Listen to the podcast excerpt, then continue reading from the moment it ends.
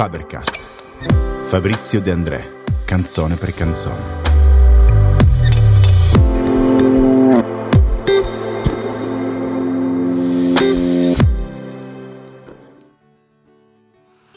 De André e De Gregori insieme a scrivere musica. Questo avviene durante un soggiorno in Sardegna proposto dal primo, lunghi giri in motorino e storie di canzoni scritte con chitarre, carta e penna. È una pausa dal ritmo frenetico delle città in cui vivono. Lavoravamo con orari un po' strani. Francesco si alzava di buon'ora e trovava una strofa scritta da me durante la notte, continuazione di quello che lui aveva scritto il giorno prima. Passavamo poi alcune ore insieme che ci servivano per assemblare le canzoni. Uno lavora di notte, l'altro lavora di giorno. Fabrizio, ricordiamolo, beve e fuma di continuo.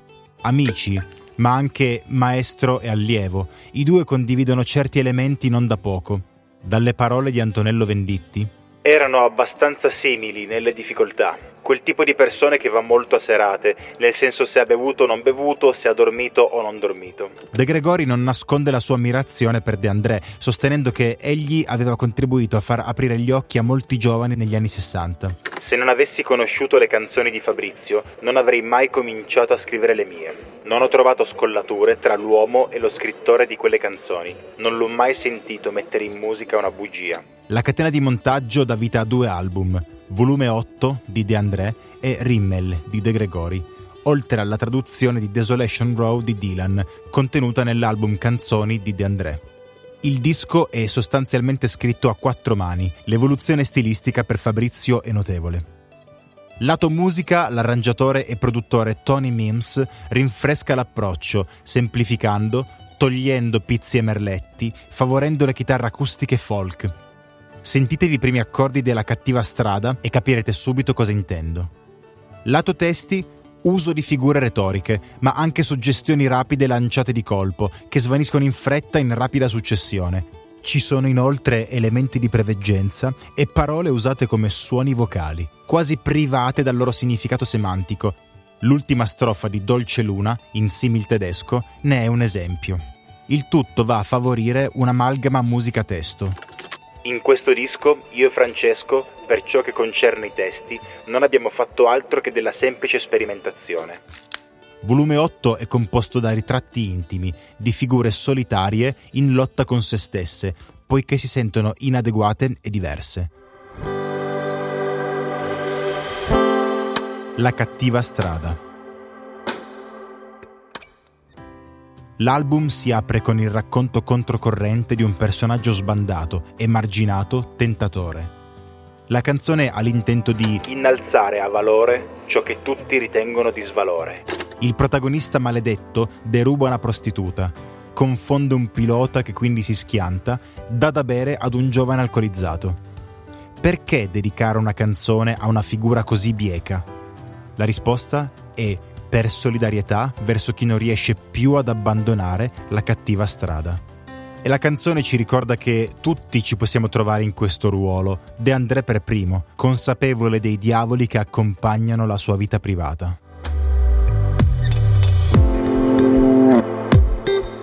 Oceano. Il giovane cristiano De André approfitta del periodo trascorso da De Gregori in Sardegna per chiedergli perché. Alice guarda i gatti e i gatti guardano il sole.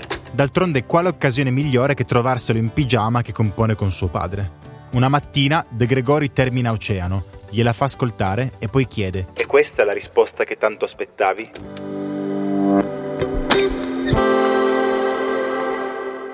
Nancy. Dopo Suzanne e Giovanna d'Arco, la terza donna legata a Cohen è Nancy. A detta del cantautore è realmente esistita. Si tratta di una marinella d'oltreoceano che muore per sua scelta. Cercò dal terzo piano la sua serenità. Ancora una volta il tema del suicidio. Gli uomini la usano. Non si sente amata. Muore suicida. Ci sarà ancora una quarta cover di Cohen tradotta da De André, ma verrà interpretata da Ornella Vanoni con il titolo La famosa volpe azzurra. Le storie di ieri. Fu Francesco a chiedermi di inciderla, poiché la RCA non consentiva di registrarla. Questo è sostanzialmente un pezzo di De Gregori che però De André sposa da un punto di vista estetico, più che letterale perché le storie di ieri in questione sono quelle di chi, cresciuto durante il ventennio, aveva un sogno comune, condiviso dalla sua generazione. Si tratta del fascismo, un'invenzione tutta italiana che ha ispirato alcuni degli esperimenti politici più criminali di sempre, uno spettro che non è mai del tutto stato sorpassato. Come fenomeno storico intanto, perché ha lasciato vestigia evidenti in numerosi edifici. Sto parlando ovviamente dell'architettura razionalista presente un po' ovunque nelle città e nei paesi italiani. E poi i resti di quella propaganda. A tutti sarà capitato di trovare un muro di qualche casa con sopra uno slogan che evoca il valore del popolo italiano. E anche adesso è rimasta una scritta nera, sopra il muro davanti casa mia. La memoria del periodo non è universalmente condivisa, perché la storia, si sa, la scrivono i vincitori, e mi sbilancio a dire in questo caso meno male. Ma la memoria no, quella è personale ed è relativa. Sarà per forza di cose differente tra chi è cresciuto dove la lotta partigiana è stata presente e dove invece sono arrivati gli alleati a liberare la penisola. E ancora, chi ha il nonno morto in Russia o mandato in prigionia in Germania o fucilato perché partigiano avrà un pensiero specifico su quale fosse la parte giusta ma chi invece ha il nonno arruolato a Salò, giustiziato dalla resistenza, o che era colono in Africa ed è dovuto scappare dall'impero che si sgretolava, avrà tutto un altro pensiero.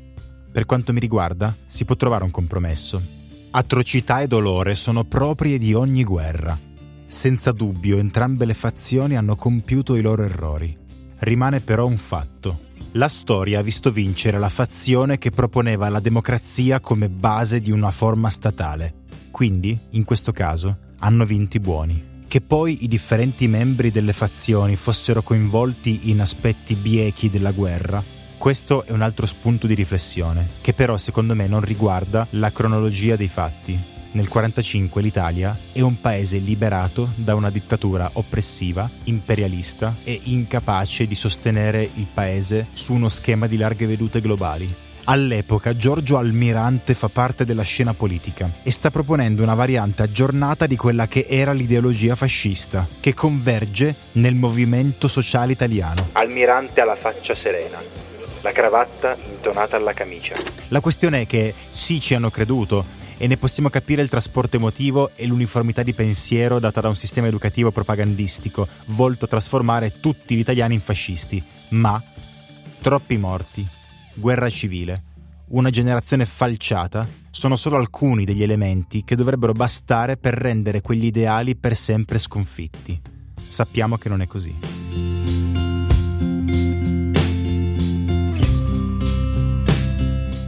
Giugno 73 dedicata a Roberta, la stessa di Verranno a chiederti del nostro amore. È una relazione di transizione tra Puni e Dori, ma De André ne è veramente coinvolto. Era molto intelligente, spiritosa, purtroppo terribilmente borghese. Un rapporto travolgente e felice, che poi quando si incrina viene interrotto dai due. Nel tentativo di riemarginare la ferita profonda data dall'interruzione di questa relazione, Fabrizio si dice che in fondo è stato meglio lasciarsi che non esserci mai incontrati. Credo che sia necessario vivere ogni esperienza come una lezione, positiva o negativa che sia. Dolce Luna.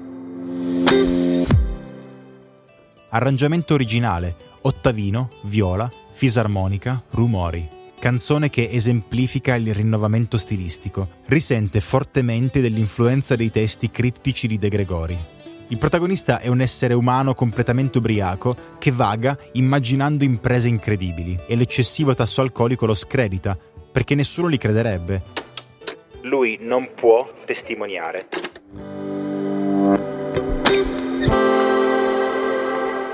Canzone per l'estate. Contro gli intellettuali che non combattono per delle idee, abbiamo questa ballata.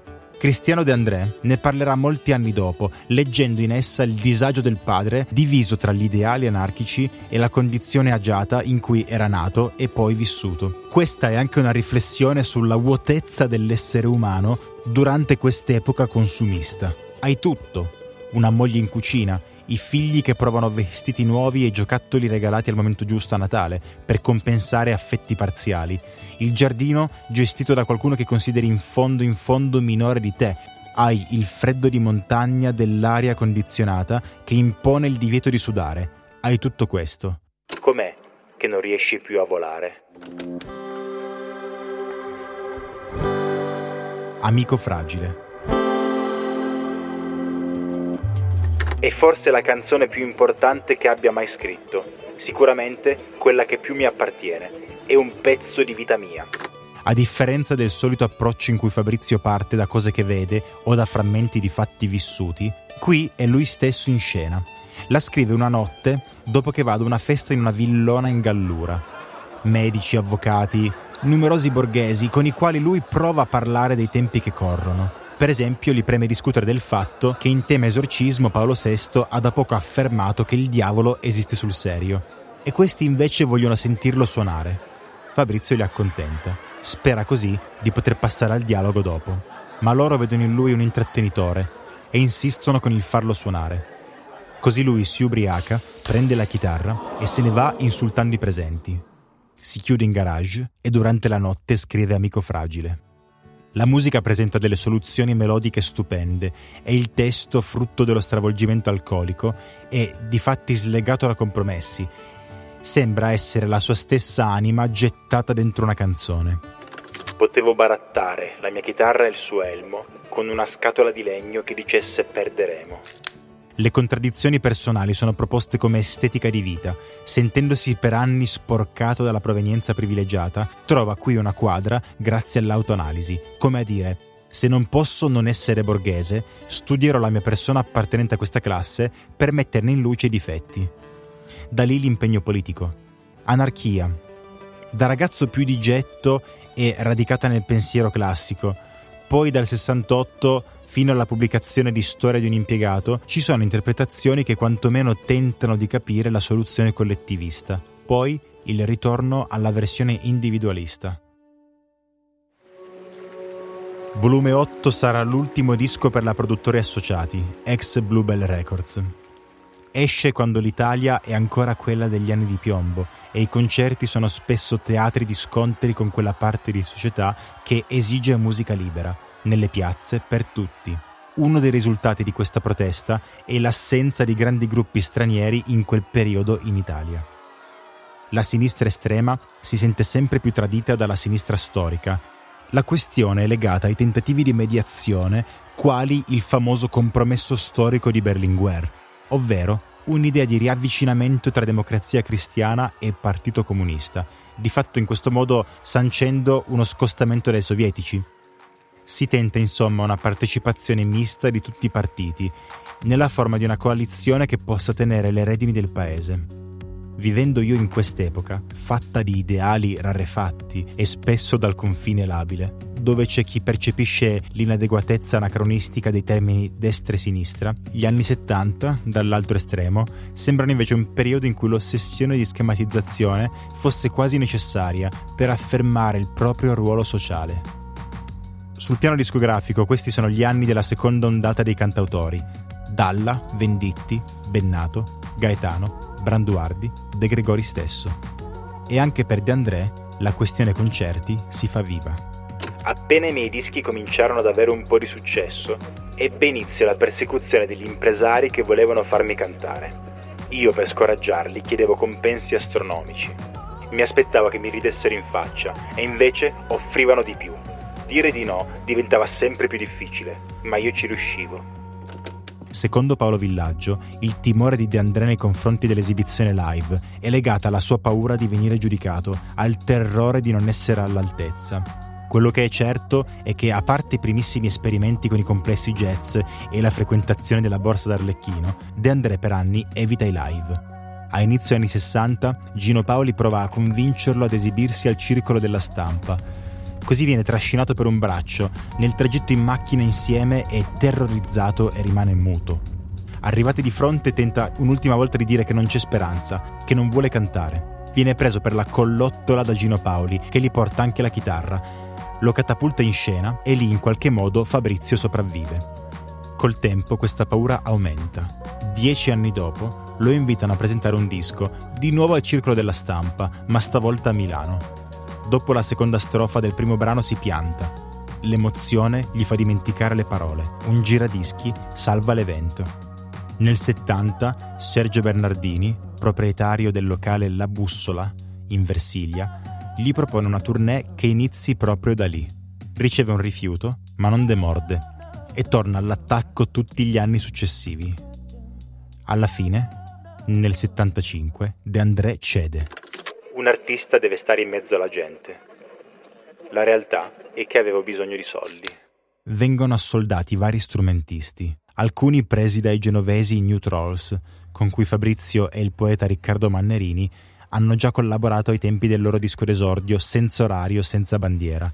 Altri sono presi da In Nuova Idea, ad assistere all'evento storico, oltre ai frequentatori altolocati del locale, incuriositi dall'evento e dalla bestia esotica che è venuta a divertirli, ci sono anche amici di sempre, Paolo Villaggio, Pino Masi, Marco Ferrari.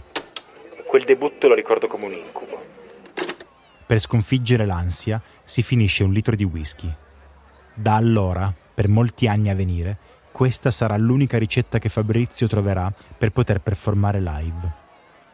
Insomma, questo esordio succede, così un po' di colpo, in maniera inaspettata, anche per la formula scelta di suonare appunto in un locale di alta borghesia.